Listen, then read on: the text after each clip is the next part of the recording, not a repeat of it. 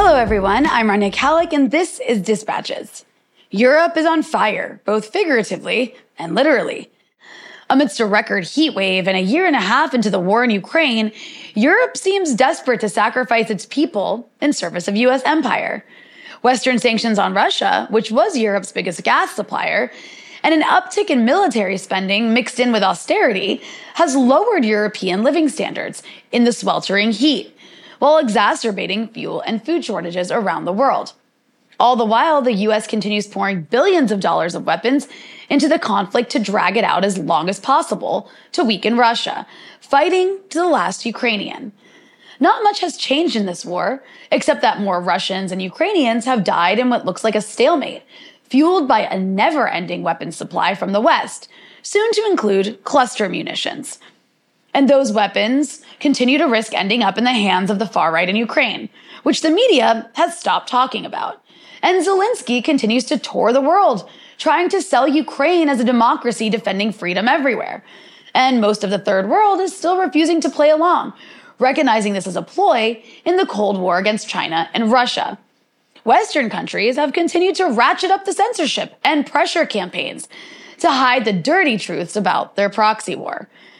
To discuss the censored reality of the war in Ukraine and its horrific consequences, I'm once again joined by Tarik Cyril Amar, a historian from Germany who's currently associate professor of history at Koç University in Istanbul, working on Russian, Ukrainian, and generally East European history.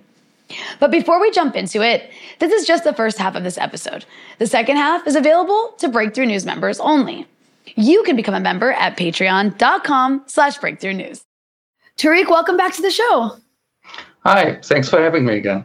Well, it's so good to have you back on. And, you know, uh, we're starting to sound like broken records, I guess, because we're talking about the same topic we've continued to talk about, which is the war in Ukraine. And not have much has changed, of course, except that it's gotten uh, slightly more uh, destructive. uh, more people have unfortunately died. Uh, and of course, it seems like there's no end in sight with this war.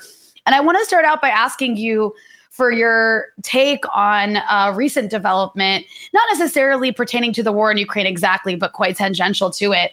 And that is the fact that, as I'm sure you saw, Victoria Nuland at the State Department received a promotion. Um, she is now going to be just below Antony Blinken as the mm-hmm. act, act, acting Deputy Secretary of State. Um, and, you know, this is somebody, for those who don't know, during her time uh, during the Obama administration in 2014, uh, she played a pretty major role in the ultimate, uh, you know, what most people call, depending on where they fall, you know, on this, the political spectrum, some call a coup in Ukraine. Um, others call it, you know, a, a, revolution. You can, I guess, it depends how you look at it, but I think a lot of people who watch this show would refer to it as a coup. She played a pretty dominant role in pushing that to get rid of what was seen then as a wrongly, a lot of people would say, as a pro-Russian leader. Um, and you know, this is somebody who also was caught on tape saying F the EU. Um, somebody who is very, very, very hawkish when it comes to Russia, particularly Putin. I mean, she basically just openly calls for regime change against Russia to get rid of mm-hmm. uh, Vladimir Putin. Uh, she's a regime change hawk. Obviously, she's played a role in other parts of the world as well. She's also, you know, just for some background, she's also married to Robert Kagan, who is a, a very influential figure, uh, mm-hmm. a well known neocon, neocon in DC who you know, the whole Kagan family played a pretty major role in the, you know, so-called surge in Afghanistan. Anyways, that's all to say this is somebody who's now going to be well positioned to uh, influence policy uh, where policy is already quite destructive and hawkish. So I'm curious, what what do you think the significance is of Victoria Nuland uh, being promoted at the State Department just under Antony Blinken?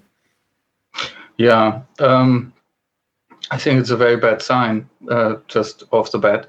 Um, I, I, think one can think a little bit more in detail about what precisely what kind of bad sign this might be. Mm-hmm. Um, but before I talk about that, I, I would like to um, say something very quickly about um, uh, the events of 2013, end of 2013 14, which some people call revolution, others a coup. You know, um, I, I, I've been busy with this question, as you know, forever, right? And um, I, I have really changed my mind on this a little bit, to be honest. Mm. Uh, I think when we last talked, um, I was uh, stressing that it had grassroots elements and that there was a real revolution happening because the then President Yanukovych was, in fact, in many ways, a, a very um, unbelievably unpleasant figure, and people had reasons to rebel against him. And but you know, the more I think about what has happened and the more I read about it, the more I would say. Um, the way I would describe 2014 is it was a revolution that was hijacked by a coup.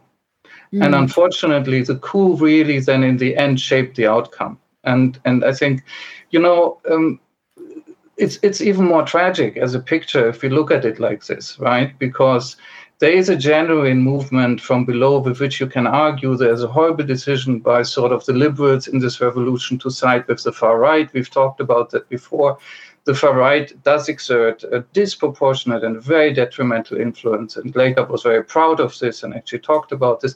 All of this is true, but it's still different from the fact that in the end, what happens really, I think, is that it is turned into a coup. And that happens because of United States intervention in this process. And um, uh, in that sense, it is unfortunate. It ends up as a coup, I think, and uh, that makes it even more sadder and and um, also, of course, makes it more relevant to the way that then the conflict ensued that we are now talking about that's still ongoing. So, um, Victoria Nuland, look, you've you've already introduced her very well. She's a super hawk, right? Um, she is a firm believer in the different ways of putting this America, the next American century, American primacy, the United States really has to run the world. It has to build this sort of, she would perhaps not use these terms, but sort of liberal with a, with a large capital letter L empire that sets the rules for everybody. She is, of course, also behind this idea that uh, we should live in what they call um, a rules based order which is, mm-hmm. of course, the opposite of an order, an international order based on international law. A lot of people don't understand that. When people say rules based international order, they don't mean international law. It's, it's code for saying there is a different set of rules that sometimes overlaps with international law, but only if those who control the rules based order feel like that. And when they don't feel like that, they simply do what they want. And that's a rule as well, right? So there's actually a real dichotomy between believing on one side in international law, and on the other side in this rules based, very vague notion that essentially says we make the rules and, and we order you around. You know, that, that's the rules based order. So Nuland stands for all of these things. Um, I, what I don't know is in how far the fact that she has been promoted again now. She should never have been promoted in her whole life. It's it's a catastrophe, you know, this string of promotions of this really terrible person into um, again and again influential office. I think the only president under whom she didn't play a role recently is Trump, paradoxically, mm. right? Everybody yeah. else, she's been around and shaping policy. Um, so this is either routine affair, more or less, which shouldn't happen anyhow, right? Or it's even worse if it's not just a routine affair, if it's actually a political signal, if it's a meaningful political act to promote her right now to the second highest level under the Secretary uh, of Foreign Affairs, then it's even worse because I, I can see it only as signaling in two directions. One is Russia, and the mm. other one is China. And then it's meant to say, look, we, we are not giving an inch. We have run into trouble with our proxy war project in Ukraine. They know that by now. They know that, even if they don't admit it. But we will still conduct the same hyper aggressive foreign policy, and we will not look for any sort of grand deal accommodation with either Russia or China or both.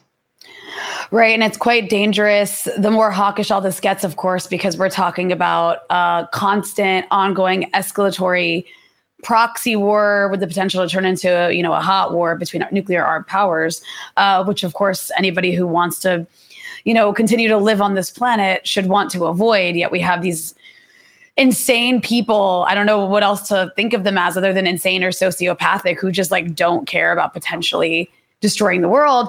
Uh, but you know, I want to. I also want to talk to you a bit about the sort of um, consequences of all this on Europe specifically. But first, I, I want to kind of get an update from you on the situation with the far right in Ukraine. You and I did a show mm. just, I mean, I, I, you know, a few months after the war had started specifically focused on something that you're quite an expert on, which is the various elements of the Ukrainian far right, some of whom include neo Nazis. Uh, and I, you know, I'll link to that episode in the description of this one so people can go back and listen to that because we went quite into depth. And you also went into sort of the history and the roots of all that. But I'm curious, you know, now that we're a year and a half almost uh, into this war, um, we don't really hear so much anymore about the Ukrainian far right. You know, in the beginning, there was a lot of articles about the Azov battalion, uh, about people who openly identify as neo Nazis being some of the most, um, you know, I guess some of the most powerful uh, militia forces in Ukraine. I mean, they have been integrated into the armed forces. Um, and of course, they're the most ideologically motivated. So they're obviously going to be, you know, the strongest. Uh, so I'm curious, you know, now that so much time has passed, this war has continued. All of the same patterns, I'm sure, have continued where, you know, all of these weapons being funneled into Ukraine, some of them are getting in the hands of you know these people who sometimes are called neo Nazis, other times we just refer to them as the far right. But anyways, what what can you tell us about from you know your understanding of how this war has developed? Does the Azov battalion still matter? Should we still be concerned mm-hmm. about this war empowering the far right, um, specifically in Ukraine? And if so, like what has changed since it started? Mm-hmm. Yeah, look, I my sense is that um, first of all, the the far right, if you use this umbrella term for now, right, in Ukraine definitely still matters. Um, uh, and I think um, the fact that we haven't heard so much about them uh, can can be fairly easily explained, which is that Ukraine's supporters or sponsors, whatever word people prefer, in the West, in NATO, especially the USA, who basically sets the tone, but of course also others, Great Britain is very important here, um, have, I think, made a fairly conscious decision on many levels in politics and in the media to be quiet about the far right for strategic reasons because they're now allies or they're at least part of an ally, right, in this struggle against Russia. Or if they're not quiet, then it gets even worse. Then the far right gets um, literally embellished, right, and presented as either reformed. So there is this old narrative that has been spun about Azov for longer than the war, actually, which is this fairly moronic idea, really completely unrealistic, that somehow they have very, very far right origins with straightforward neo Nazi rhetoric and symbols. But now they have somehow become sort of patriots, but that's like the most you can call them, right? This is a very um, there's a favorite story of the people who try to whitewash them, and there's really no realistic reason to believe in this. Um, it's it's a classical cooperation between, on the one hand, the far right itself, who very well understand this narrative and who use it, and sympathetic people in the West or sympathetic journalists on the ground, even, who frankly fraternize with these guys and sometimes women and start helping them in narrative terms by turning a blind eye or even uh, prettifying them. So the, the basic story is that the Azov regiment, as it is by now, I think, called inside the, uh, the forces of Ukraine, is still there. But of course, they've also suffered very heavily from the war in strictly military terms. They had great casualties. And as you know, uh, one of the first major battles, very tragic battles of this war, was um, the fight over the, the city of Mariupol, right, which mm-hmm. is now under Russian occupation. Um, and in this fight of, over the city of Mariupol, uh, there was a standoff. Um, this was the center of Azov as a movement and as a military formation. They retreated, as you know, into the appropriate name, appropriately named Azov Steelworks, right? Not after them. That was a coincidence. And after holding out there for months or six weeks, I can't quite remember, uh, they finally surrendered. Uh, the commanders were um, taken not into uh, into um, didn't become prisoners of war of the Russians. There was an agreement that they were allowed to go to Turkey, where they had to live in a secure facility and stay away from the war. They were, so to speak, so to speak, taken off the battlefield, right, in a sort of gentleman's agreement, if you want. Mm-hmm. And the idea was that, uh, not the idea, the agreement was that they would not be allowed to return to Ukraine until the war was over. And as you probably know, despite this fact, they have now been released uh, just before the Vilnius summit. And uh, these five commanders have traveled back with Zelensky to Ukraine. That was a major media coup. And what we also know is by now that at least one or two of them have already said that they will most likely rejoin the fight, right? So they are they're breaking all all the terms of the agreement. They're not only going back to Ukraine. That's the first way of breaking the agreement. Once they're there, they're also then already addressing uh, the public and saying, yeah, we are actually going to go back into the fight until it's over. Now, um, that is a media coup for them. That's a, a single event and may not be as important. But the general story is bigger. The general story is that the far right uh, has continued to succeed very, very well in normalizing itself inside Ukraine. And of, course, the war in that sense has helped it because, as you have pointed out, the far right has been able to pose at great loss.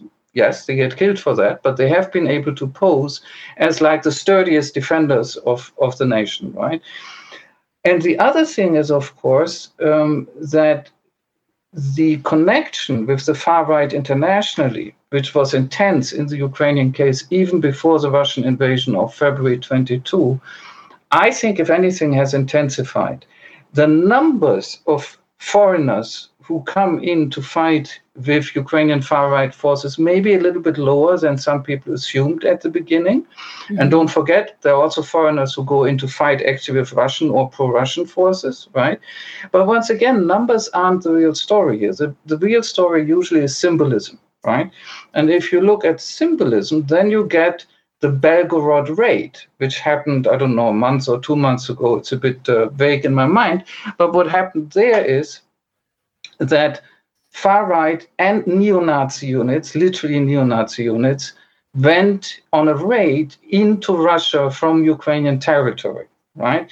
Militarily speaking, that raid into Belgorod Oblast or Belgorod region didn't really matter in the end, right? When it took place, it was it was a bit like the Prigozhin affair later. When it took mm. place, there was a lot of sort of talk, blah blah blah. What does this mean? It shows Russian weakness. In the end, it didn't have much military significance at all the people who conducted the raid had some losses and then went back to Ukraine, right? But when you then looked at who these people actually were, those were in part um, extremely committed and outspoken neo Nazis, originally from Russia, who have now joined this fight mm. on the Ukrainian side, right? Um, that was even picked up by Western media. You got articles then in the New York Times and I think in The Economist and saying that, oh, it's interesting who these guys actually are. Yeah, isn't it? And one reason why this also became a bit of a topic, like a blip, right? It was also very, very quickly then abandoned again mm. in Western reporting, was that on the way, these, these groups used American vehicles very clearly. They could be very clearly identified as, I think, a Humvee and MRAP and whatever, right? And so, of course, that immediately raised the question well, how did they get these obvious American supplies, right? They're not officially part of the Ukrainian army, although they work with it. The Ukrainians say, well, when they're on our territory, we sort of control them, but as soon as they cross the border into Russia, they do their own thing, very weird setup. So the question was, well, how did they actually get this major American piece of equipment? Well, the answer is obvious. They're just participating in the military aid that is handed by the West to Ukraine. And that brings us to this other topic that you have just raised, which is we've had a massive influx of weapons, right? Mm-hmm. Military aid alone from the United States is now above 40 billion in total, right? Billion, above 40 billion in total. Now, some of this uh, this money is commitment. It doesn't mean everything has been delivered in material terms in some way, right? right? right? But it nevertheless stands for an enormous amount of equipment, arms, vehicles, grenade launchers, rocket-propelled grenades, small arms, you name it, right? It's all in there. So we have some some people are by now studying this and are trying to get a grip on what is happening to all this material. And one report that has recently come out, and it's from a very pro Ukrainian institution, but I still think it's more or less solid, essentially comes to the conclusion where right now, most of these weapons are actually used in Ukraine. And the simple reason is that the war is so intense that, you know, it keeps the weapons there, as it were. But the same people, they're honest enough to say that once this fighting ends, there is then at least, at the very latest, a very, very serious problem because these weapons will, to a large extent, still be there. Some will have been destroyed, but many will still be there. And it won't be a simple fact to just collect them back or ask people to hand them in or whatever, right? And at that point, at the very latest, it is, I think, likely the authors of this, this report are much more cautious because they don't want to be so crass, I think. But I think it's very likely that at that point, at the latest, Ukraine will also become a major arms hub. Mm. And these arms then flow out again. And some of this will go to organized crime. Some of this will go to various radical groups in the world. And some of this will probably go to the international far right again, because back to the beginning of the story, the Ukrainian far right has always been very well connected internationally with other far right groups, right? So this problem, I'm sure some of it is already going on, but let's believe the authors of this report and assume that it's relatively small scale now even if that's the case, that won't help us much because once this fighting stops, the problem is going to expand massively. It's going to sort of explode. And it's going to be very, very close to Europe. So the Europeans should really be extremely worried about this future that is coming towards them there. That is a fantastic point and a really good segue into the into what I want to get into as well. I mean, that's what that's a that's a really good reason why people should care because a lot of people will respond to, oh yeah, so maybe there's some neo Nazis. Big deal. Like what matters now is defeating Russia, and even if no. you really subscribe to that idea, which I do not, um, it, it's like the Syria um, parallel where okay, so you just want to use a bunch of fascists to defeat your enemy. And then what happens after that? And you just explained the potential for what happens after that. And that is very bad for Europe. In addition to what else is quite bad for Europe is also the fact that, you know, I keep seeing these articles about, uh, like sort of like the living standards in Europe have going down, the economy in Europe really suffering. Interestingly enough, alongside this, the American economy seems to be doing a bit better. Um, yeah. And, you know, there was this one article in the New York Times. Uh, the title of it was "The Peace Dividend is Over in Europe. Now come the hard trade-offs." And it, this was this was from a couple of months ago, but it basically yeah. makes the argument that you know for a long time because of the Marshall Plan and these kinds of welfare mm. states that the U.S. helped set up in Europe in response to you know trying to be a counter to communism. Um, uh, right now, all of this money is being diverted from yeah. the welfare state to the actual militaries of Europe uh, because of the war in Ukraine. And as a result, there's a lot of austerity. Um, and if the article doesn't make this argument, but I would make the argument, and this is a good way to also bring in the far right, that this kind of situation actually makes it more likely that we're going to see more far right political parties uh, winning elections in Europe because we know that's what happens when neoliberalism uh, you know, is is ratcheted up into high gear pretty much anywhere in the world as the far right seems to benefit, as well as I mean, you still have this influx of refugees coming in from other parts mm-hmm. of the world destroyed by imperialism, by the way, including Ukraine, who mm-hmm. I don't think the Ukrainians will continue to have open arms uh, the longer that this war goes on. But I also I do want to show this recent article that is along this um, theme in the Wall Street Journal. The title is Europeans are becoming poorer yes, we're all worse off. And then the subheading, for those who can't see because they're just listening, mm-hmm. says mm-hmm. an aging population that values its free time set the stage for economic stagnation. Then came COVID 19 mm-hmm. and Russia's war in Ukraine. And I just want to read a few parts from this because I, I, just, you know, I loved the writing of this article, but also the point, it, it really brings the point home. So here's just a bit of an excerpt. The French are eating less foie gras. How do you say it? Foie, how do you say foie this gras, word? Foie gras. We don't eat this really in the U.S. so much. Foie gras. I guess I'm not. I'm not fancy. The French are eating less foie gras and drinking less red wine. Spaniards are mm. stinting on olive oil. Finns are being urged to use saunas on windy days when energy is less expensive. Across mm, Germany, meat and milk consumption has fallen to the lowest level in three decades, and the once hmm. booming market for organic food has tanked. Italy's economic development minister convened a crisis meeting in May over prices for pasta, the country's favorite staple, after they jumped by more than double the national inflation rate. And just a couple other things I want to point out here. Um, as global trade cools, Europe's heavy reliance on exports, which account for about 50% of Eurozone GDP versus 10% for the US, mm-hmm. is becoming a weakness. It goes on to just say a few more statistics that demonstrate that things in Europe are not so great, though, interestingly enough, in the US, they seem to be getting better. Uh, while private consumption in Europe has declined by about 1%, in the US, it has increased by nearly 9%. Wages across Europe, have, because of inflation and uh, adjusted for inflation and purchasing power, have declined by 3% since 2019. In Germany, by 3.5%, in Italy and Spain, mm-hmm. and by 6% in Greece while real wages in the US have increased by about 6%. I mean, I could go on, but basically, um, mm-hmm. this article also goes on to make the point that, like, the war in Ukraine, as well as economic stagnation from COVID, did ha- are, are you know uh, causes of, of this issue.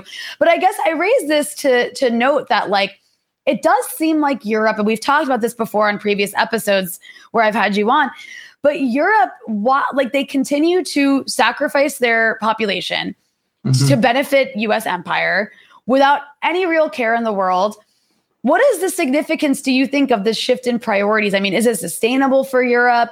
Mm-hmm. Won't this lead to uprisings or perhaps accelerate the rise of the far right, like I suggested, um, mm-hmm. like we see in places such as, I mean, Italy? Um, we've seen the mm-hmm. far right make gains, though they didn't entirely take over in Spain. Um, and mm-hmm. you've been seeing this this pattern take place. This has been a trend for for like a decade mm-hmm. now across Europe. Mm-hmm. So I'm curious if you could just kind of like give me your take on a lot of the things I just mentioned. I know it's quite yeah. a bit. Yeah, yeah. No, look. Um, if you allow me, just one quick remark about what we, we were talking about before, but very fast. You know, um, I've sort of really had it with, with this argument um, that uh, Ukraine has to use far right and neo Nazi fighters because there's a war on right? It's one of those arguments that at first sounds sort of plausible. All hands on deck, right? There's even one guy who wrote that. All hands on deck. That's the situation. but if you really think about it, it's it's moronic. It's stupid. It's it's full of contradictions because if you really believe that, then you are saying that the only way that Ukrainians are able to actually run a sufficient defense is together with the far right and neo Nazi fighters. So that seems to be saying then that all the other Ukrainians who would also defend their country and who are defending their country, that's not enough. They can't do this on their own, right? Mm. So, exactly this argument that you must use the very far right and neo Nazis because you're fighting Russia implies that Ukraine doesn't have enough people who are not far right and neo Nazis and ready to defend the country. That, that's an insanely anti Ukrainian argument, actually, if you think about it. And the reality is, of course, that there are large parts of the Ukrainian military forces that are not far right right? They may not be socialists, they may not even yeah. be very good centrists, but they're not far right and they're not neo Nazi. There are large parts of the Ukrainian military forces that are like that. And even if you go back to this prisoner uh, release, right, when these five commanders were released to go back to Ukraine from Turkey, actually several of them are not far right. They just happen to be other military commanders also involved in this battle.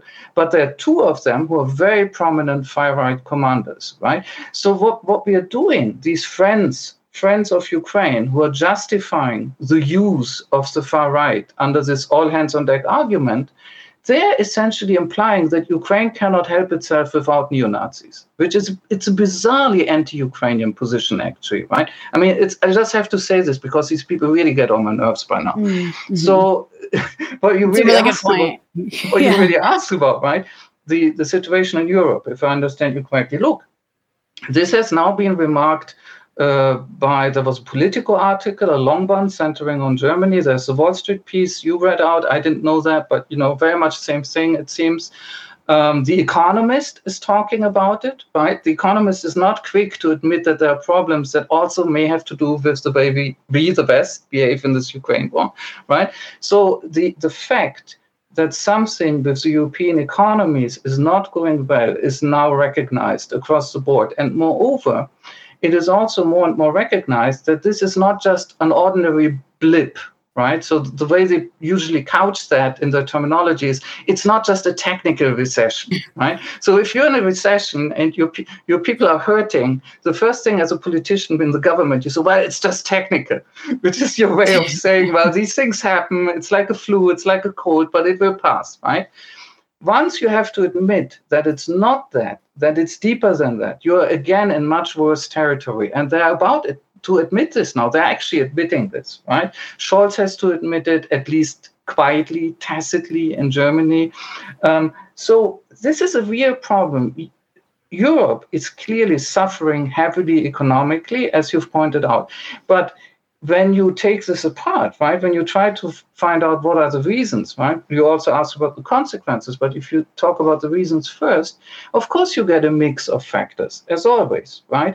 You get uh, a demographic problem in many countries, an overaging problem, uh, the Wall Street Journal, of course, has to pretend that people don't work enough, but but that's because of the Wall Street Journal, right? Let's disregard that. That's just them having mean fun.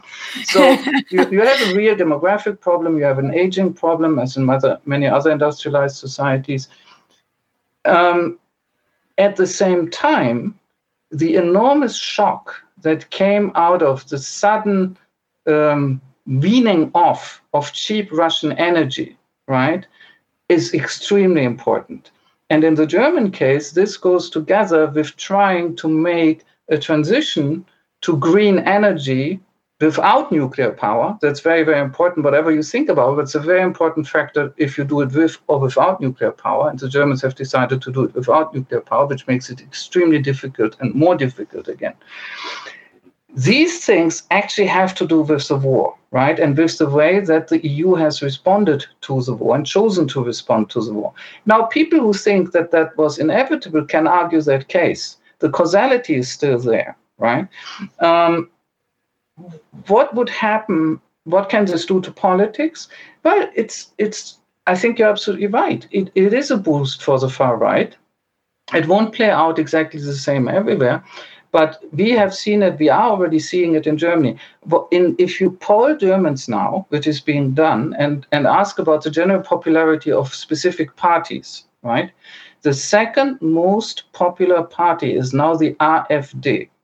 That's a radical right party. There's no other way of putting it. Right? This is beyond the fence radical right stuff. This is not ordinary conservatives, as annoying as those can be. Mm. The second most popular party in German polling at this point is not the social de- the, it's the social democrats are still first actually, but it's not the CDU, the Christian Democrats, it's not the Greens, it's not the FDP, the, the sort of market liberals, it's the AfD, right?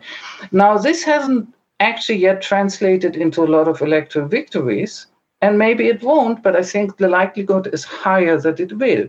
And you know who also thinks that? The leader of the mainstream conservatives, a guy mm. called Friedrich Merz, right? He's the leader of the CDU, that's the mainstream conservatives in Germany.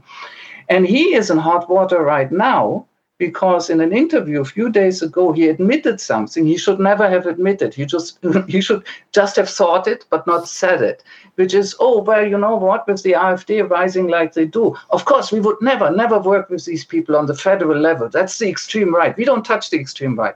But you know locally in a city or a county we could sort of work with these people a little bit. And if you if you know how german coalition politics has always worked since World War II, right? West Germany and then all of Germany. This is the classic wedge into the system, right? It never starts by saying, oh, you are a radical right wing party, we can't work with you, or you're a radical ecological party, we can't work with you, but we will finally work with you at the federal level. No, it always starts with, oh, well, you are beyond the pale, but we can work with you in a city or town or village. And once you've done that, you can do a land, which is a sub level, right? And once you have a few land governments doing this sort of coalition government with a radical party, at some point you get to an election where there is a feasible coalition with them at the federal level, the national mm-hmm. level, and then things give right? So the reason why he's in such hot water right now is that everybody in Germany understands this. This, this is basic arithmetic of the German political system. So he basically said, well, you know what? They are beyond the pale, but not really. but not really.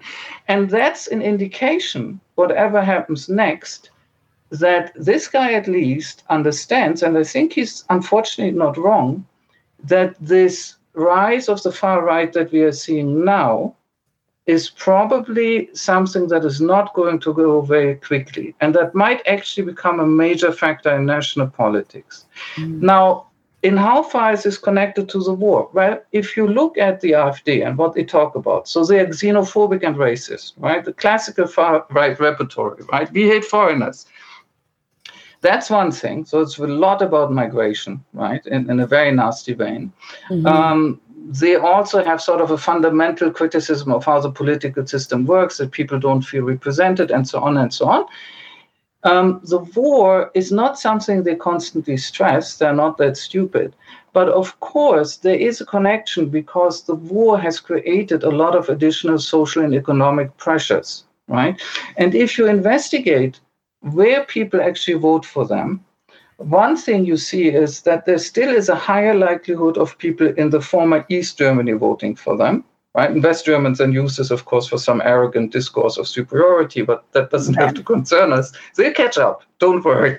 So, so you still see them doing better in East Germany. And mm-hmm. when you look at how the people who vote them how they live and how they feel, it's interesting that they're often in relatively deprived regions. So they're in regions where the infrastructure is crumbling, where there are not enough jobs or even fewer jobs than anywhere else, where salaries tend to be on average lower than in other regions, and so on and so on, right?